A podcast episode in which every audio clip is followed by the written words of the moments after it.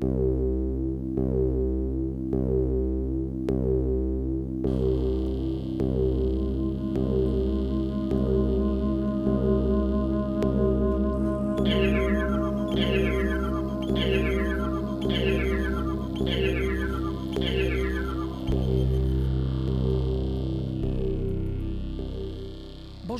toutes et bienvenue à ce nouvel épisode de ALNNT2 Radio, le troisième portant sur l'œuvre de Amanda Dawn Christie. Mon nom est Jean-Michel Bertillon, mais aujourd'hui, ça me fait un immense plaisir de conclure ce très beau cycle sur les œuvres de Amanda Dawn Christie avec sa performance Requiem for Radio. Je dois donc vous aviser que ce prochain épisode est aussi en anglais. Voici la présentation en anglais. Hello, everyone. Welcome to ALN NT2 Radio. My name is Jean-Michel Berthiaume, and today we are presenting the final part of the three-part series about Amanda Dawn Christie. This episode will be about Requiem for Radio. Without further ado, here's the final part with Amanda Dawn Christie.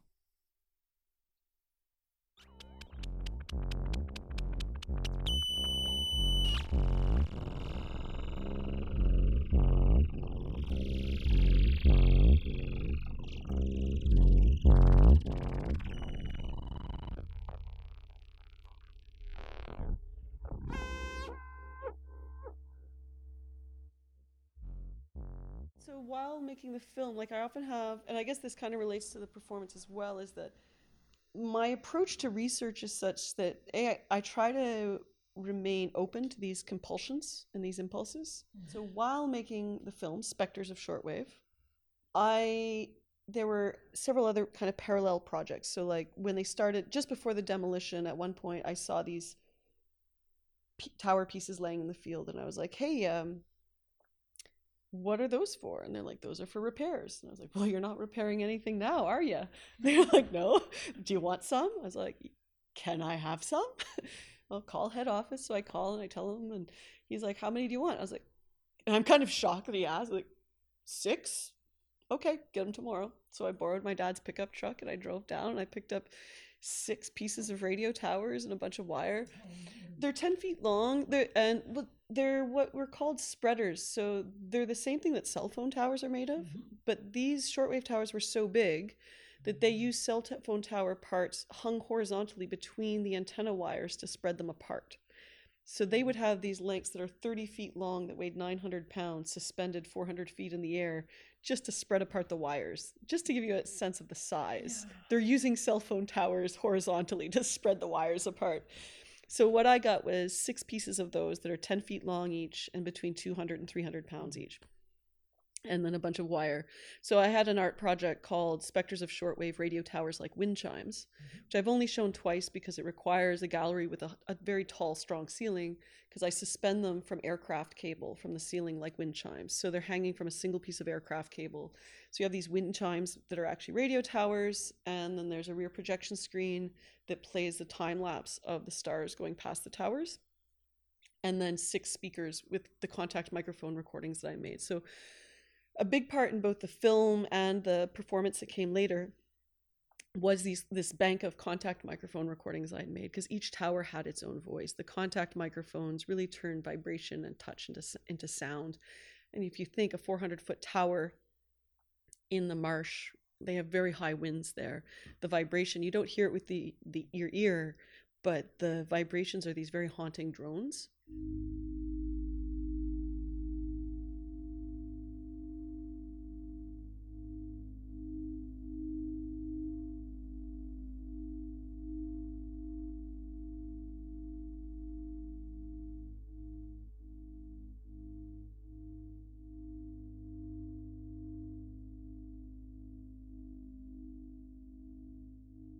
So the whole soundtrack of the film has those contact microphone recordings. And during the demolition scene, each time a tower falls, I remove its voice from the soundtrack so it gets thinner and thinner and thinner.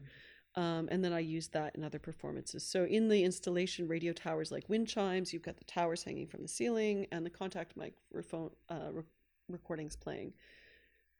Then the other thing that I kind of did at the same time was on that backcountry road, there was a big hole in the ground at one point. I was driving in at two in the morning and I almost like drove a Honda Civic into it. Like it was a huge sinkhole. Like it would have swallowed up the Honda Civic. I, I stopped like just in time. So then every time I would go, there'd be different things to warn people because most people were just on pickup trucks or four wheelers back there. So it'd be like a pile of rocks. And then someone stuck a tree in it, like a, and then someone tied some fluorescent pink ribbon to the tree. And then someone put two piles of dirt on either side. I'm thinking, why wouldn't you use the dirt to fill it in? But there wasn't enough dirt. Then someone had stuck two big posts in the dirt on either side. And I was like, that just needs a clothesline. So again, it was just this co- compulsion. So it's not supposed to be an art project, just like the single. I was like, this is an art project, but like that that sinkhole needs a clothesline. So the next time I'm at Canadian Tire, I buy some clothesline. I go to Value Village, I buy some white clothes. So the next time I go by, I hang a clothesline across it. I don't know why. I just felt I should. I take some pictures with my iPhone and shoot some video of it. Some with the radio towers in the background, some without. So this is when they're still standing. So I continue shooting my film, and every time I go back there, the clothesline's still there. And so I start taking pictures every time I go. And then I'm realizing, wow, that means all these farmers, these hunters, people who use this back road, they see this. They, hmm. no, they're you know, whatever. So, and for some reason, I, I don't know, like in my head, it was like the sinkhole was symbolic of some abyss of the unknown. And by putting up the clothesline, I was domesticating the abyss. I was like, you know, you know how you have these things in your, I'm like, I'm just domesticating the abyss. But then I realized there was also this resonance with the, the story of the woman who had heard the radio in her clothesline. Mm-hmm. Yeah. Thought, oh, yeah. So over time, the clothes started getting ripped and torn. And so I'm documenting them as they just get tattered by the weather. It was an entire year, this clothesline. And it was like white children's clothes, because that was what I got Value Village. It was like a tank top, a little dress, and pants, like white children's clothes, just getting weather worn over an entire year. And they were there during the demolition of the towers. They're totally ripped and torn. So halfway through, I, I start realizing that this might become an art project. I should use a DSLR instead of my phone. Mm-hmm. And so that became a series called Industrial Domestic Number Two Laundry Line Antenna. And ironically, it's like the first my first work ever bought by an art bank. So like the art bank of New Brunswick owns some of those photos. 12 of them were printed on aluminum and they were exhibited at the provincial art galleries. It was a survey of Atlantic contemporary photography. So it's like this is some of my serious photography work.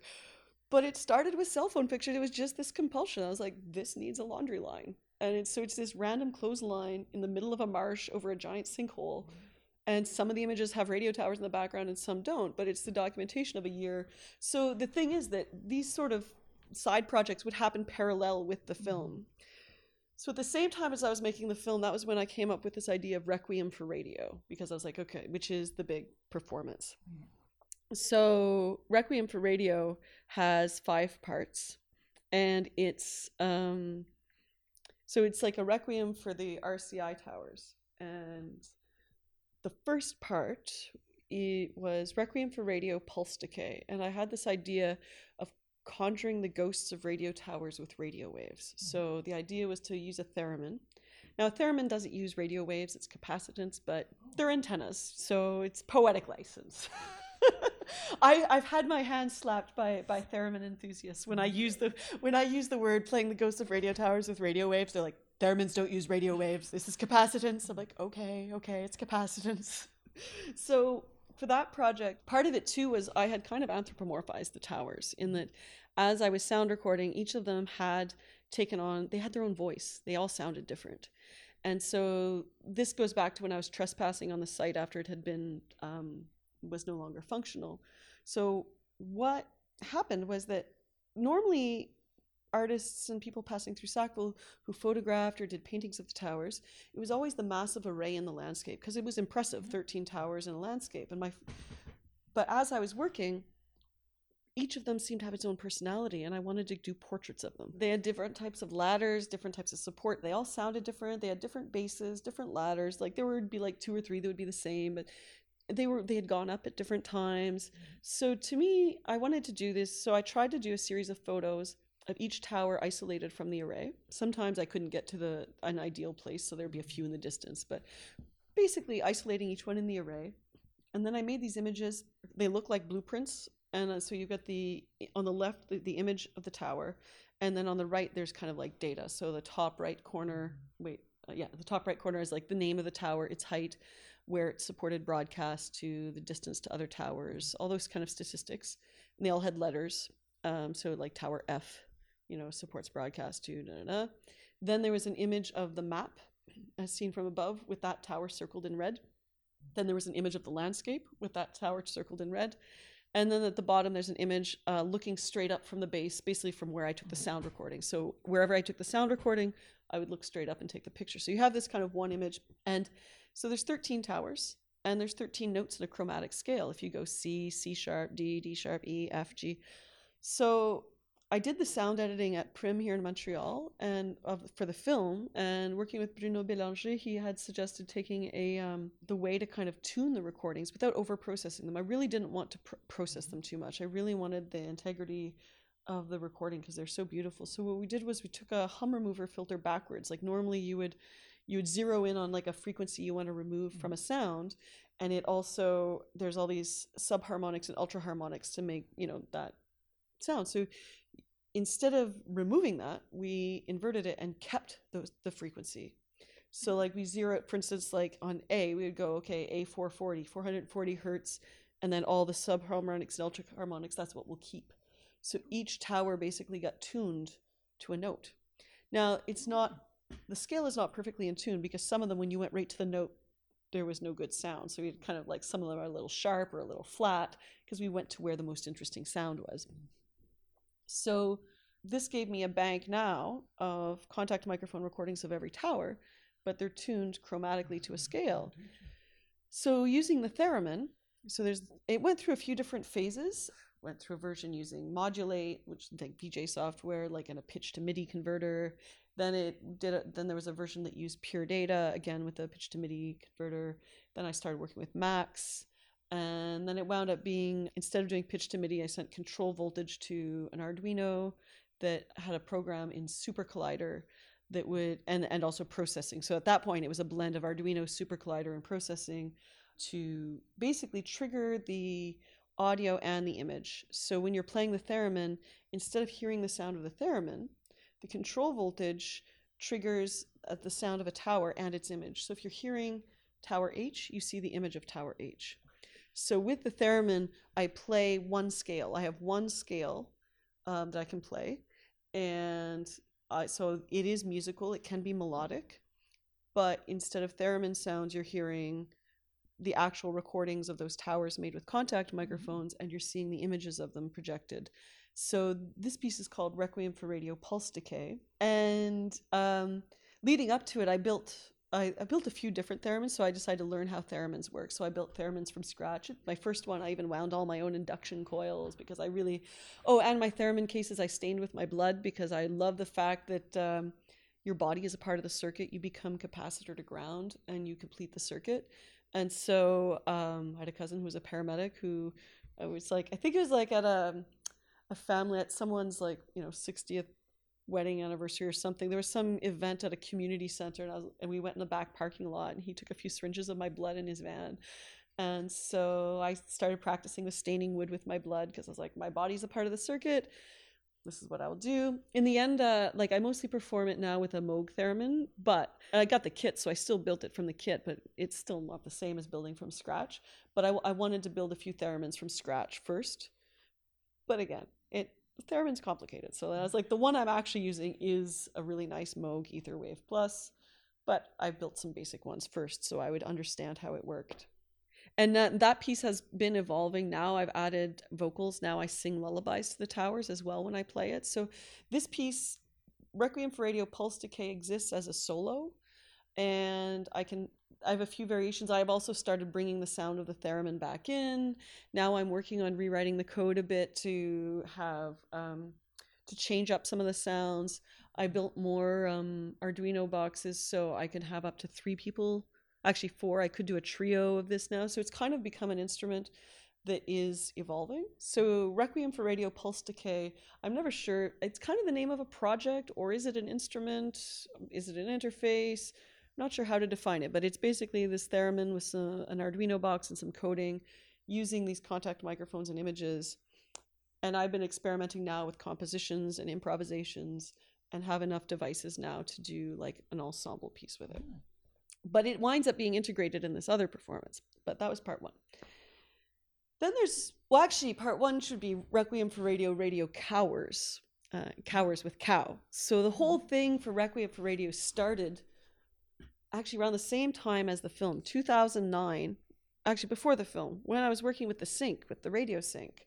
In Sackville, there was a big movement for crafting. Uh, a lot of there were people getting together that do crafting and sewing and embroidery, and I was interested in sewing with electronics. And I, at that time, my electronic skills were not super great, and neither were my sewing skills. so I'm like, let's do them both at once. and then someone, I decided, so I made these gloves, and I was sewing an audio amplifier and a radio transmitter onto one of them. And then I, I forget how, oh, I wanted to make a, bow for an instrument made out of a, an animal bone, and I wanted to strap it to my arm so that I would bow with my forearm. So I was like, what kind of animal has bones that will be very similar to my arms? And so I, I talked with um, some biology professors at Mount Allison, and I was told that what I wanted, if I wanted it to mimic my forearm, would be the wing bone of a great blue heron. But they're protected, you know. So like the radius and ulna, you know, I was like, if I really want something that looks like my bones on the outside, it, it would have to be a great blue heron. But that was not so doable. Then the local baker in town, she was awesome. She found me a cow bone that was the length of my forearm. It was the femur of a baby cow that had lived near the radio towers. And they buried it for me in the ground for three or four months. So the bugs and the worms ate all the stuff off of it. So it was kind of naturally cleaned by being buried. So they give me the gift of this bone that's the length of my forearm. And it's a cow bone. So I decide that this project would be called Radio Cowers about the radio towers. And so I learned how to like um, make bows for like violins and cellos. Again, not super well, but I was like, yeah, and, I, and actually, I learned it through uh, talking on the telephone with a master bow maker. so no visual mentorship. He explained stuff to me. Um, so I get some horsehair. So anyway, I did some tests on different things. And the goal was to strap this to my arm. And I had these elbow length gloves I'd made out of cowhide. And the idea was to have this bone bow on one arm. And on the other arm, there would be a small amplifier and radio transmitter that would transmit just like 10 feet into a radio. And that basically the idea would be that my arms would be covered with flesh and electronics, with cowhide, with cow bone, with horsehair, and active electronics that were sewn like soft circuits, basically using conductive thread. So there would be no PCB or board, no Arduino LilyPad. Like I would literally take the components, like the capacitors and resistors, and with jewelry tools, turn their leads, twist them into pretty little spirals, like decorative things, and then embroider them on with conductive thread. So this was the plan to have this kind of really beautiful decorative circuit sewn onto this cowhide glove that would be a functional radio transmitter, mm-hmm. and then the right arm would be the cow bone. So like I felt that the radio cowers, I even though like I felt conceptually it was fine, um, given the content and the placement in the piece, I really there was no transmission part. It just didn't feel like I and it was ironic because that was the the thing that the French word I guess would be déclenché, the thing that kind of launched the the project, but it didn't reach the kind of existence that I'd wanted it to have. So I um I revisited this summer. I had a residency at Wave Farm in New York, and I decided to give up on the gloves. That was too problematic. But instead, I would build a cello because, yeah, why not, right? Like, it's not enough to try and learn how to play the cello. I'm going to build one. Uh, basically, I found out that on Amazon you can order cello parts. Like you can order a neck and a fingerboard and a bridge and a sound, you know, all these things. Yeah, so I ordered a neck and a fingerboard and uh, tuning pegs and a tailpiece and um, soundboard and uh, decided that what I would do is instead of a resonating body, I would make a loop antenna. So it's it's a loop antenna, which is like, it's like a wooden X with red magnet wire wrapped around and around and around, and a radio transmitter built into it. So I did that this summer. That was the thing that was featured in IEEE Spectrum.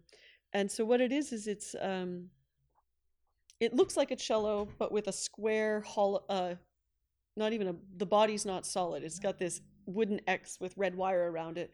And so when I play it with the cowbone bow, it's not amplified. There's no resonating body. You don't really hear much. It's like if you bowed an electric guitar without it plugged in, right? There's nothing to resonate.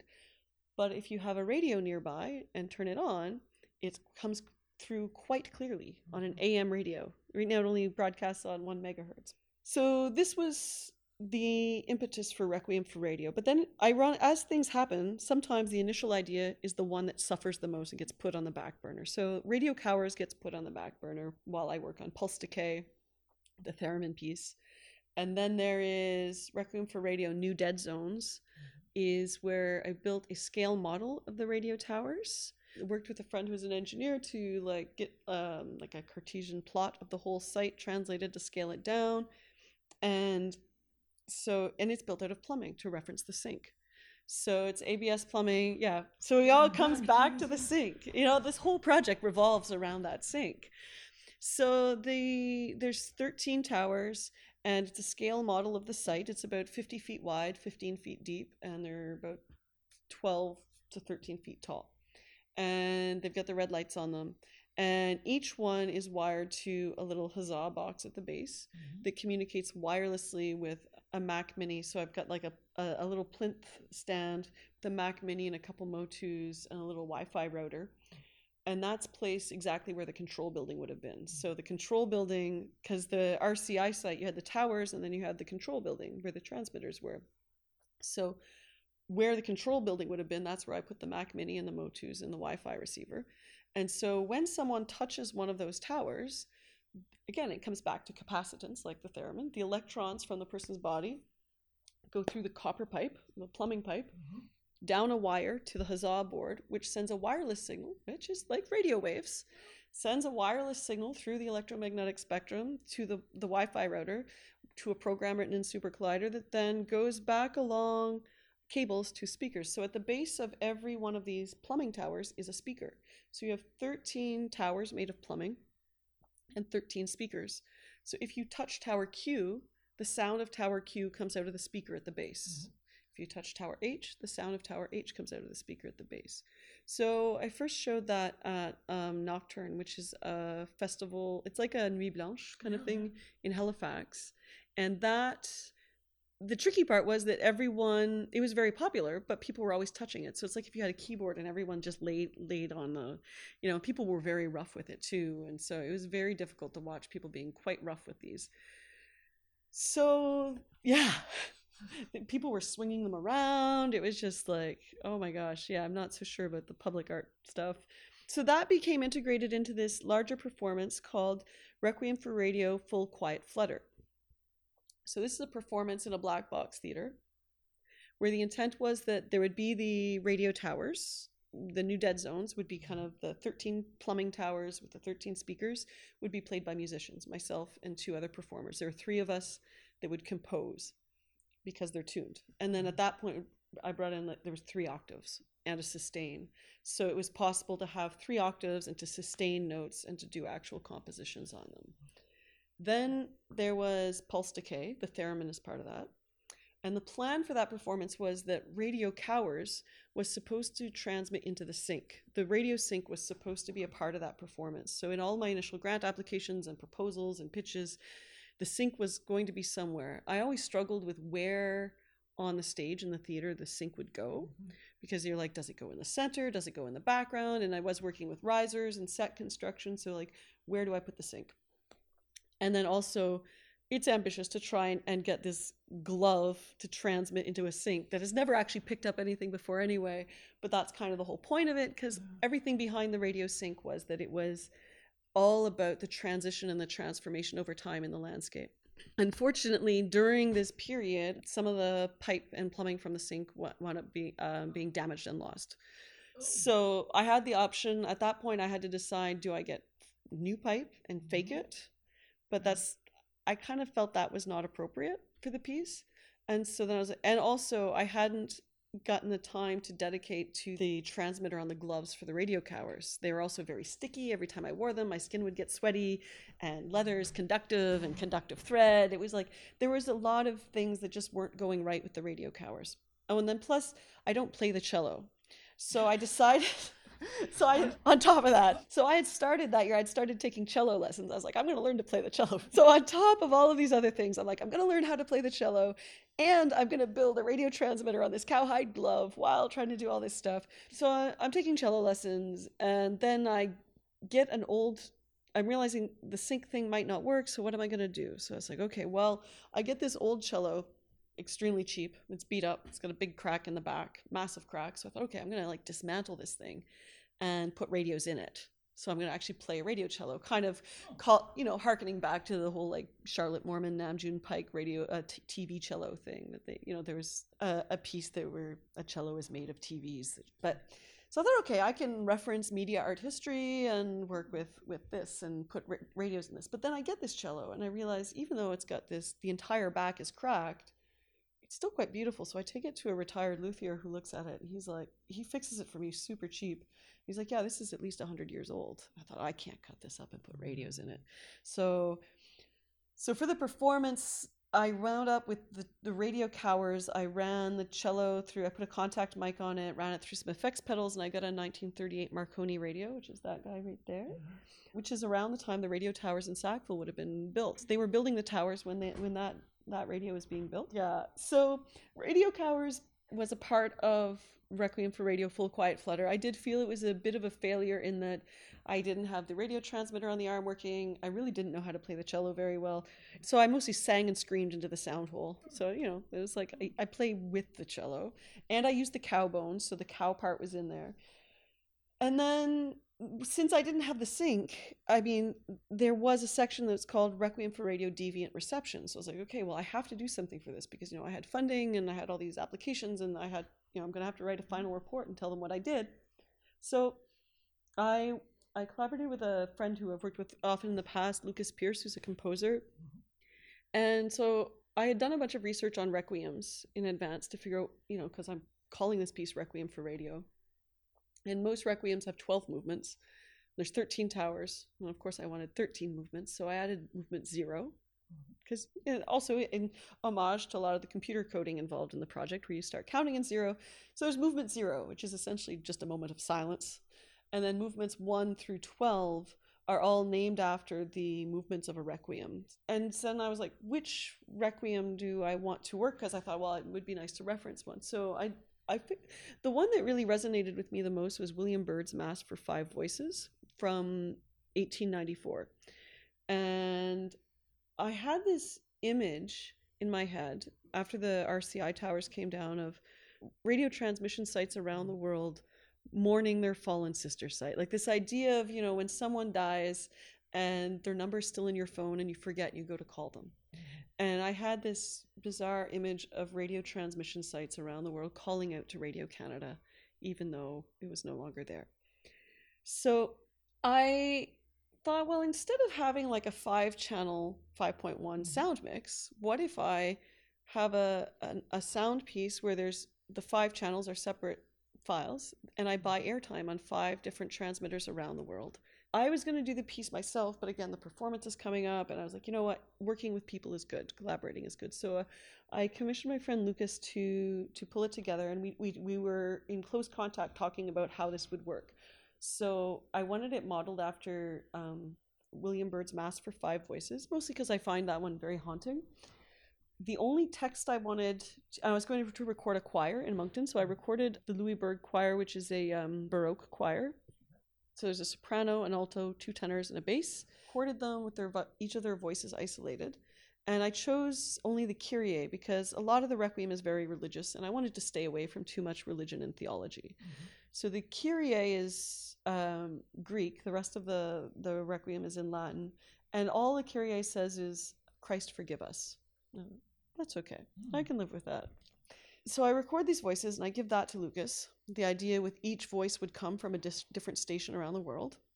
And then I give him all my contact microphone recordings of the towers so he can kind of work out the melody of so the melody of the entire requiem is actually played the a choir of the radio towers. Mm-hmm. So it's all the voices of the radio towers are the ones singing the requiem. And then I got so I was working with, I bought airtime with German shortwave service, a station in Austria, Radio Miami International, Monticello, Free Speech Radio, and Pirate Radio Boston. So I get all these stations.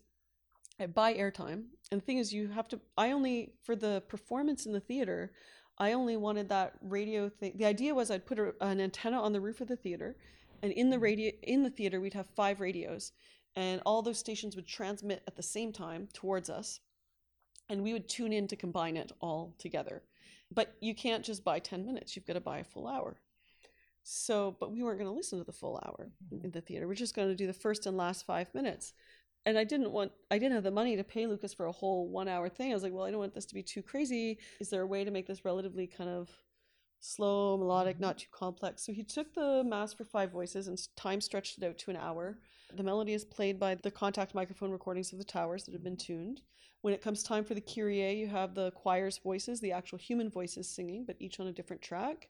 And then I also contacted all the people at the stations where I bought airtime, and I got I sent them scripts, and I had them send me their voice saying, you know, this is German shortwave service mm-hmm. calling Canada, come in Canada, acknowledge, acknowledge, where are you? Mm-hmm. You know, this is Radio Miami International calling Canada, acknowledge, where are you? Come in RCI.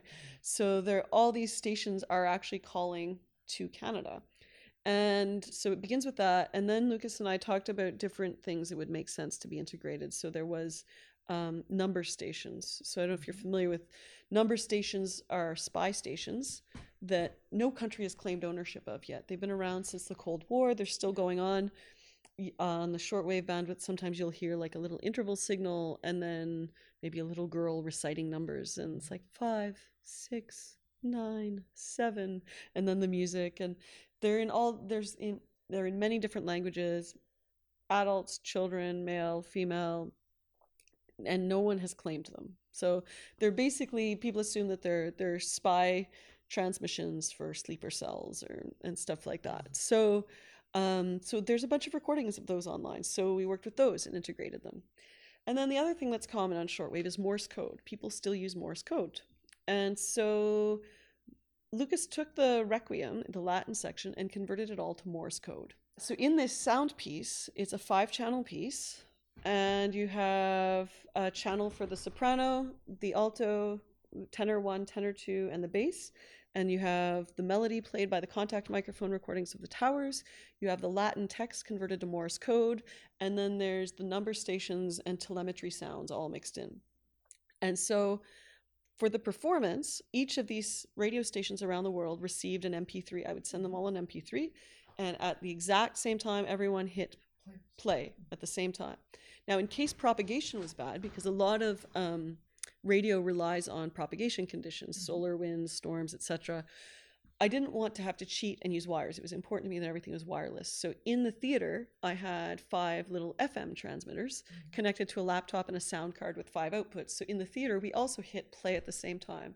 So there was one or two stations that were cutting out for us. So we would just flip over to FM. So we had five shortwave radios and we knew which frequency was which. And then if we weren't getting it, we could flip over to FM and get the FM transmission from within the theater. Mm-hmm. So the, this one's called Deviant Reception. So the way the performance went, there's three of us, it was three women. We begin by tuning into the radios. And first we're just tuning into general shortwave, scanning the dial. And then we start kind of zeroing in on these people calling out to the RCI towers. And then you hear the Kyrie and then we gradually shut them off and we move over to the towers and we play melody on the towers by touching them there's some spoken word bits. Then I play the radio cowers. Um, that's paired with the Dies Irae part of the Requiem, which is the Latin translates to like hellfire and gnashing of teeth. So screaming into the cello through effects pedal works, and with the bone and the hair. So the fact that I was very dissonant and couldn't, I didn't really have any virtuosity with the cello. I felt was conceptually justifiable because it's about hell and pain and gnashing of teeth. So I was like, I've got bone, I've got hair, I've got dissonance, I'm screaming. This is okay. And then we had the choir. The audience didn't know is that the choir that I'd recorded singing was actually embedded in the audience. So all five of those same singers were seated at different places in the audience. So the moment I finish with the cello, all of the lights go out and they just start to sing from their seats unamplified. So the choir, it's a two minute piece. It's very haunting. As they sing, then Laura comes up to the theremin and she plays a piece on the on pulse decay with the theremin and the images. And then Genevieve brings out the saxophone. So at a certain point, we then have the radio cello, the radio cowers, we have the theremin, we have the saxophone, we have the towers and drums, and it builds and builds and builds to this massive cacophony. We have some light choreography happening, and then we um, we end with this kind of three part harmony lullaby to the radio towers that I'd written uh, the summer before. So this little lullaby to the radio towers, and we go back to the radio stations and we tune back in for the end of the broadcast. And at exactly the one hour mark, the piece shuts off. So the whole piece was because we were relying on international radio broadcasts, every movement was timed to the second. So behind the audience, we had a giant flat screen monitor with a red digital clock with the UTC time. And we had a, like a set list. We had our movements pasted next to it, but it was just time codes. So when we would see, okay, when we hit this time code, wherever, because a lot of it was kind of improvisational, it was structured, but we're like, okay, when we hit this time code, the next movement begins. And so we are following the clock that the audience doesn't see. And so just to make sure that we would make it back to the radios in time to catch that last five minutes, because when they stop broadcasting, they stop broadcasting. And the thing had to start right on time. Like a lot of times, art performances will start late. And we're like, no, no, this starts exactly at, you know, and it was time so it ended at 000 UTC. So the it was like time to end at midnight UTC, but it's when the clock hits zero. It was when it when it ended. So I was very happy with the performance. It was everything came together beautifully. There were three nights, and I haven't performed it since because a month after, well, actually, the day of opening night, I got the job offer at Concordia to move to Montreal. So I'd spent six years building up this piece. I'm out this big show. I mean, it's a New. I mean, it's sold out every night, but it's you know, it's not a, a big cultural center. I mean, it's a cultural center, but you know, I mean, when I built it, I prepared it to be able to tour because I've had big pieces in the past that were too difficult to tour. So this piece I built to be modular crates, like it all fits in one crate that's eight feet, one foot by one foot by eight feet on wheels. It is built to tour. And I was really happy with the performance. And I get the job offer at Concordia. And a month later, I move to Montreal and have a full time teaching load. So I haven't even edited video documentation. No. I mean, I have a 12 minute excerpt, but the full one hour show each night we had three cameras running. So I've got three nights, three cameras per night. So I have nine hours of footage that has not been edited into a one hour documentation. And the audio I wanted to mix into an acousmatic piece. The audio we recorded, there's 27 tracks of audio for each night because we had the 13 speakers for the towers, the oh, speaker for the theremin, and an and separate amp for the theremin, the speaker for the radio cowers, uh, five tracks, one for each of the radios. We each had a headset for our vocal work, and we had four microphones hung from the ceiling over the choir. So I basically had this all recorded in a Reaper session in multi tracks so that I could then edit it into a standalone acousmatic piece. Oh, and the other thing is that when we performed too, in addition to the radio waves coming in, we simulcast out. So mm-hmm. the show was live simulcast uh, WGXC FM in New York and Pirate Block Radio here in Montreal over CKUT. Eastern Bloc had a festival called Pirate Block Radio. So CKUT picked up the broadcast and people gathered at the uh, Champ des Possibles and listened on radios in real time. Yeah, and now I live next to Champ des Possibles. I was like, this is crazy. Like, I live next. I, it's the first year that I was here. I kept being like, I should find the Champ des Possibles to figure out where this happened. And it was a full year before someone's like, oh, it's that's it. I was like, I walk through that every day on my way to the metro. I had no idea. It's been on my list of things to do is find the Champ des Possibles. And I'm like, I've been walking through it every day. so the last bit of that story is that I had made these QSL cards as promo. So, you know, like when there's an art show or a performance, there's often the little promo invite card or poster. So um, I modeled mine after QSL cards. And QSL cards it's this thing in the realm of shortwave radio where if you hear an interesting broadcast, you will write to them and you will let them know. You give them proof that you heard it, either a description of it, you tell them what kind of radio, what kind of antenna. Sometimes you'll send an audio recording or video recording of your radio, but you send proof that you heard it. In exchange, they send you a card. And people collect these cards, and there's competitions for who has the most cards. These days, a lot of the cards are sent by email as JPEGs, but some people still do postcards. But this whole practice of the QSL card goes back to like the beginning of shortwave radio. And the, you know, there's very specific specifications for the size and dimensions and what information's.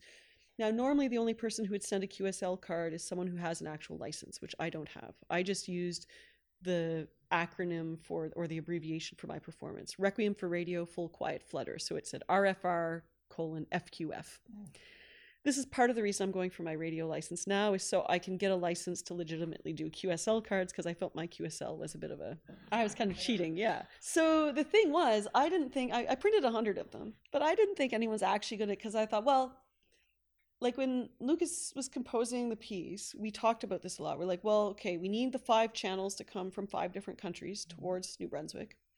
But we know that someone might stumble across the broadcast. So each channel has to sound complete on its own. It has to be interesting on its own. Mm-hmm. But you only hear the full work if you have all five radios. So only those of us in the theater heard the whole thing. But we only heard the first five minutes and the last five minutes.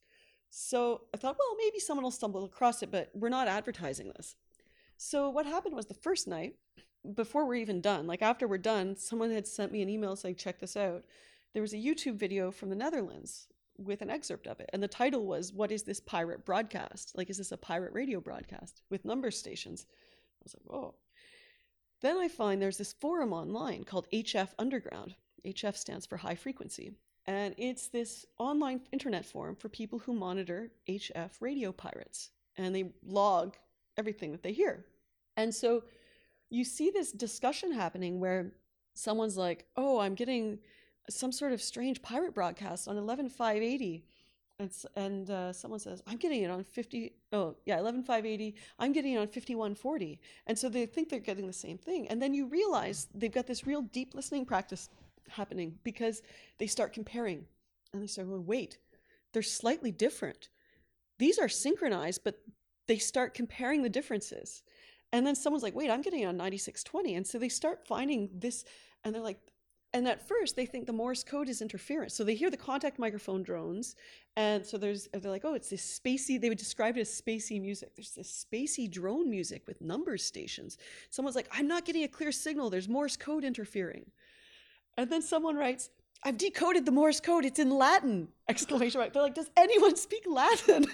and so you follow this thread, and people are kind of freaking out. Like, what is going? On? Because people, they're like, something is happening, and it was really interesting to see this excitement. And then someone figured out what it was because one of the people that I'd bought airtime from told someone, and then there, then it wound up on this um, shortwave blog, and it listed the frequencies, and people, and then there was a link to my website. So for the next two nights, people around the world got out four and five radios and tried to hear all of them. It became this kind of online challenge. All of a sudden, I had like close to 50 reception reports came in over the next week of people no one i think only one person got all five. A few got four. Most people only got one two or three stations.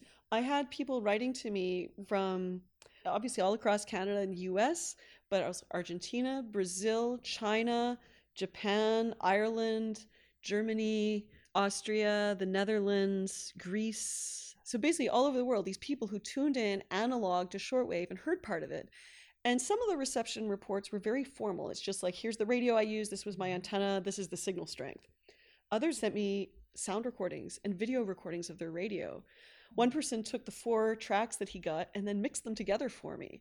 One of them was this beautiful long description says, I don't know much about sound art, but here's what I heard. And then does a detailed description of the entire hour. And Lukas was like, that's as a musician, you don't often get that kind of like.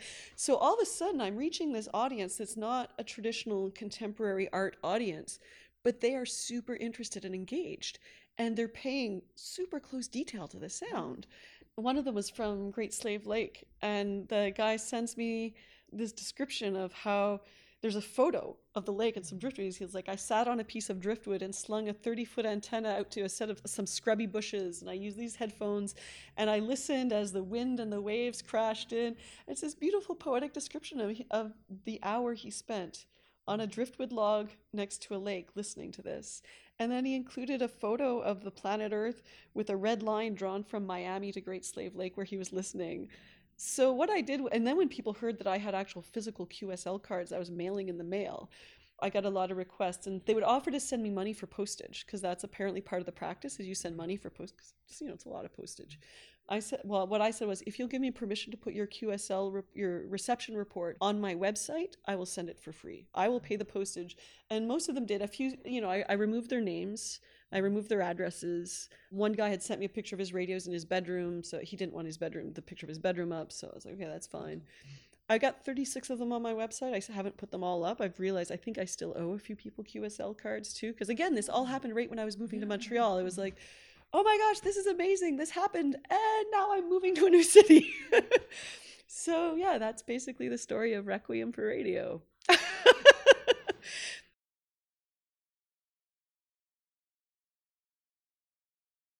So then there's just the one little postscript is that what happened because the way things lead one to the other is that because of that I be I became somewhat known in the shortwave listening circles. So I was invited to between the film and because there were a lot of people who wanted to see the film and the Requiem for Radio, I was invited to be the keynote speaker at the Shortwave Listening Festival last year mm. in Pennsylvania. So I go there and I just which was really fascinating. There were workshops on satellite, on hacking satellites, military satellites, on slow scan television, which I didn't even know what it was, SSTV. It's like, yeah, there's just this whole other world.